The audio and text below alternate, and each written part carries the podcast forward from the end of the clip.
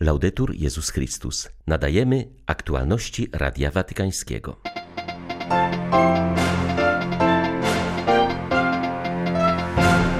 Droga od konfliktu do komunii nie jest łatwa, ale nie jesteśmy sami. Chrystus nam towarzyszy, powiedział papież do przedstawicieli Światowej Federacji Luterańskiej. W najbliższą niedzielę w kościołach na całym świecie odbędzie się zbiórka na działalność Ojca Świętego. Prefekt Sekretariatu do Spraw Ekonomii przypomina, że wierni mają prawo wiedzieć, na co Kościół wydaje pieniądze. Po pandemicznej przerwie włoska Caritas uruchomiła ponownie korytarze humanitarne. 25 czerwca witają Państwa Krzysztof Bronk i ksiądz Krzysztof Ołdakowski. Zapraszamy na serwis informacyjny.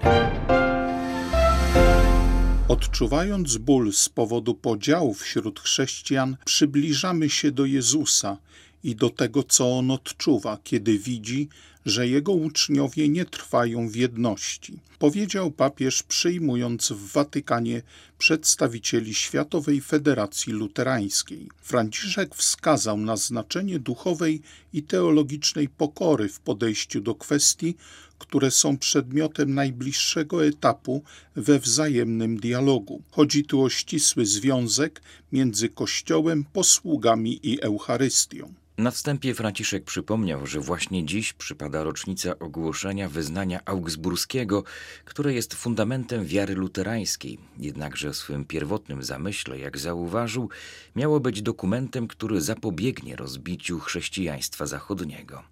Franciszek wyraził nadzieję, że przygotowania do obchodów 500-lecia tego tekstu będą owocne dla relacji ekumenicznych. Perché l'ecumenismo Ekumenizm nie polega bowiem na kościelnej dyplomacji, lecz jest on drogą łaski. Nie opiera się na ludzkich mediacjach i umowach, lecz na łasce Bożej, która oczyszcza pamięć i serce, przezwycięża sztywność i ukierunkowuje na odnowioną jedność. Nie na tanie ugody czy pojednawcze synkretyzmy, lecz na jedność pojednaną w różnorodności. W tym świetle chciałbym zachęcić wszystkich, którzy są zaangażowani w dialog katolicko-luterański, aby z ufnością szli naprzód, modląc się nieustannie, praktykując wzajemną miłość i gorliwie dążąc do większej jedności między różnymi członkami ciała Chrystusa. Papież przesłał list do uczestników drugiej Krajowej Konferencji Zdrowia Psychicznego organizowanej przez włoskie Ministerstwo Zdrowia. Franciszek zauważył, że osoby o szczególnej wrażliwości i kruchości mentalnej najdotkliwiej doświadczyły skutków pandemii również w sferze psychicznej. Ojciec Święty stwierdził, że jest bardzo ważne, aby w systemie zdrowotnym nie zabrakło środków do właściwej opieki nad osobami z zaburzeniami psychicznymi, również poprzez wsparcie w dziedzinie badań naukowych, w tym sektorze medycyny. Z drugiej strony ważna jest promocja stowarzyszeń i wolontariatu oddającego się na służbę chorym oraz ich rodzinom. Papież zauważył, że ważne jest, aby w środowisku życia pacjenta nie zabrakło zabrakło ludzkiego ciepła i serdecznej bliskości wspólnoty. Profesjonalizm lekarski wyraża się w całościowej trosce o osobę. Franciszek podkreślił, że należy dążyć do przezwyciężenia stygmatyzacji, którą często jest naznaczona choroba psychiczna. Kultura wspólnoty powinna przeważyć nad mentalnością wykluczenia, według której na większą troskę i uwagę zasługują osoby przynoszące produktywne korzyści społeczeństwu, zapominając przy tym, że ci, którzy cierpią, ukazują swoim poranionym życiem niezbywalne piękno ludzkiej godności. Jak poinformowało dziś Biuro Prasowe Stolicy Apostolskiej, wczoraj po południu odbyło się posiedzenie Rady Kardynałów.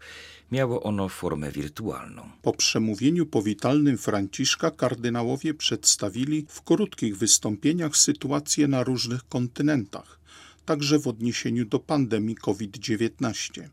Kardynał Gracja z Indii podziękował papieżowi za jego bliskość względem Birmy. Papież odniósł się również do synodów odbywających się na szczeblu diecezjalnym i krajowym.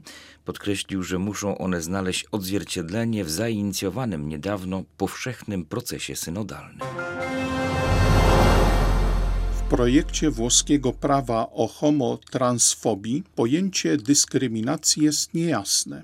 Istnieje więc ryzyko, że będzie ono łączyć najróżniejsze rodzaje zachowań i karać wszelkie możliwe rozróżnienia między mężczyzną i kobietą, powiedział kardynał Pietro Parolin, komentując w rozmowie z watykańskimi mediami inicjatywę papieskiej dyplomacji, która przekazała włoskim władzom notę werbalną ostrzegającą, że nowa ustawa mogłaby naruszyć prawa, które są gwarantowane nie tylko w konstytucji, ale również w konkordacie a konkretnie wolność słowa, opinii i edukacji. Watykański sekretarz stanu podkreślił, że Kościół sprzeciwia się wszelkim postawom i gestom nietolerancji czy nienawiści wobec ludzi z powodu ich orientacji seksualnej, a także pochodzenia etnicznego czy przekonań.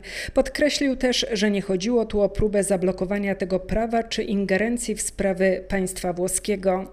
Nota dyplomatyczna jest normalnym środkiem w relacjach międzynarodowych.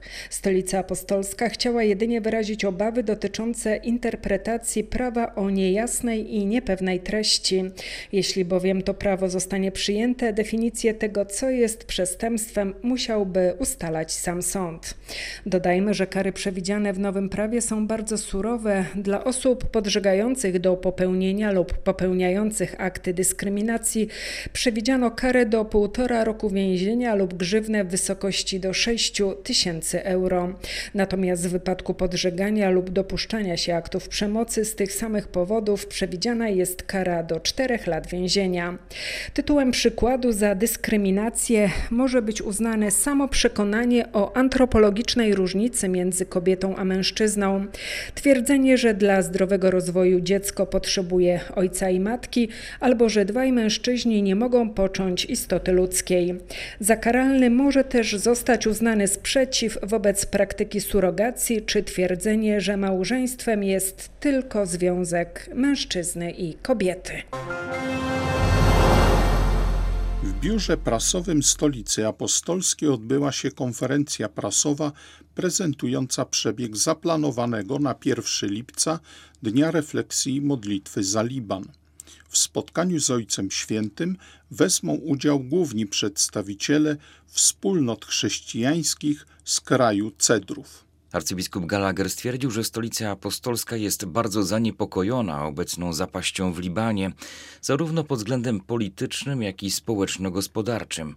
W kraju Cedru, w ocenie szefa watykańskiej dyplomacji, szczególnie trudna pozostaje sytuacja wspólnoty chrześcijańskiej, która wnosi wielki wkład w tożsamość kraju.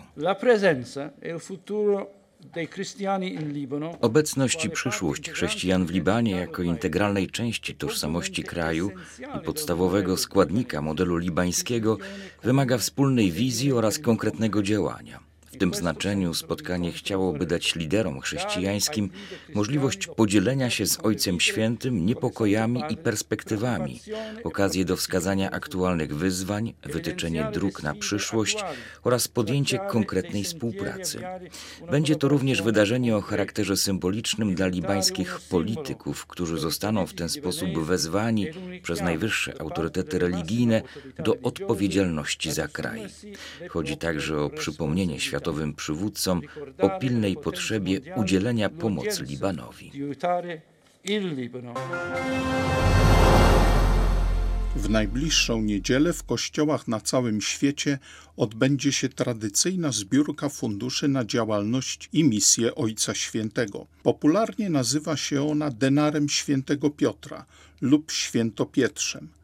Nie można sobie wyobrazić misji Kościoła bez materialnego wsparcia wiernych, podkreśla prefekt Watykańskiego Sekretariatu do Spraw Ekonomii. Ksiądz Juan Antonio Guerrero dodaje zarazem, że w zarządzaniu otrzymanymi pieniędzmi potrzeba przejrzystości, a wierni mają prawo wiedzieć, na co wydawane są ich pieniądze. Ksiądz Guerrero podkreśla, że Świętopietrze służy przede wszystkim do finansowania dzieł miłosierdzia realizowanych przez papieża w kościołach lokalnych na całym świecie. Przykładowo wskazuje, że z 21 milionów euro, jakie w tym roku wpłynęły z darowizn na denar świętego Piotra, 8 milionów od razu zostało wydanych na dzieła ewangelizacyjne i projekty socjalne, głównie w Afryce, Azji i Ameryce Łacińskiej. Z tych pieniędzy częściowo finansowane Finansowana jest też działalność tych dykasterii kurii rzymskiej, które pomagają w realizacji misji następcy świętego Piotra, a same nie mają żadnych dochodów. Prefekt Watykańskiego Sekretariatu do Spraw Ekonomii zauważa, że w ciągu minionych lat odnotowano na całym świecie spadek darowizn na Świętopietrze. W latach 2015-2019 zmniejszyły się one o 23%. W czasie pierwszego roku pandemii przekazywane środki spadły o dodatkowe 18%. W ubiegłym roku na Świętopietrze zebrano 44 miliony euro. Wiele darowizn przekazywanych jest na konkretny cel i Watykan respektuje wolę darczyńców. Chodzi m.in. o budowanie kościołów w krajach trzeciego świata, prowadzenie szpitali, ośrodków edukacyjnych dla najuboższych dzieci, czy pomoc socjalną dla wiernych żyjących na terenach ogarniętych konfliktami wojennymi. Ksiądz Guerrero zauważa, że papież Franciszek dąży do jak największej przejrzystości w zarządzaniu otrzymywanymi darowiznami.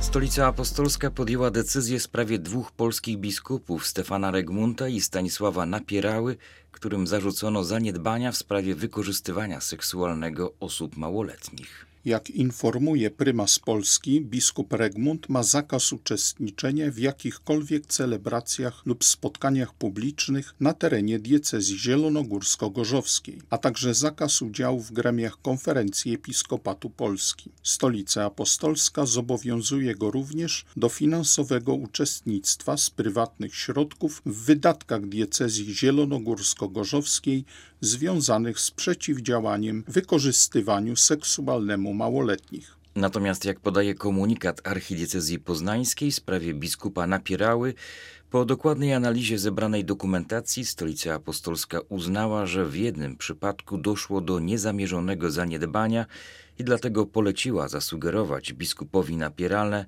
wpłacenie według uznania z prywatnych środków odpowiedniej sumy na rzecz Fundacji Świętego Józefa oraz nieobecność na publicznych celebracjach lub wydarzeniach. Po przerwie wywołanej pandemią Caritas wznowiła organizację korytarzy humanitarnych, za pomocą których uchodźcy mogą bezpiecznie znaleźć we Włoszech pomoc i schronienie. Do Rzymu dotarły właśnie kolejne rodziny z dziećmi pochodzące z Sudanu, Erytrei, Kamerunu i etiopskiego regionu Tigraj. Wszyscy czasowo mieszkali w UNZ-owskim obozie dla uchodźców w Nigrze, mówi Radiu Watykańskiemu Oliviero Forti, odpowiedzialny za pomoc uchodźcom w Caritas Włoch. Uciekają z własnych krajów z najróżniejszych powodów i trafiają do Libii, gdzie są więzieni i często okrutnie torturowani. Stamtąd dzięki międzynarodowym wysiłkom udało się ich przenieść chwilowo do obozu w Nigrze, który jest jednym z najuboższych krajów świata. Część z nich dzięki korytarzom humanitarnym trafiła do Włoch. Jest to już druga grupa, która dociera do naszego kraju z Nigru. Po przeprowadzeniu testów na koronawirusa i sprawdzeniu dokumentów znaleźli oni schronienie w ośmiu diecezjach, które przygotowały specjalny program integracji zaplanowany z góry na rok. Dzieci pójdą do szkoły, rodzice na kurs języka. Zostanie im też zaoferowana pomoc w znalezieniu pracy, co da im niezależność finansową i pozwoli zacząć godnie żyć, czego niestety dotąd nie zaznali. Były to aktualności Radia Watykańskiego. Laudetur Jezus Chrystus.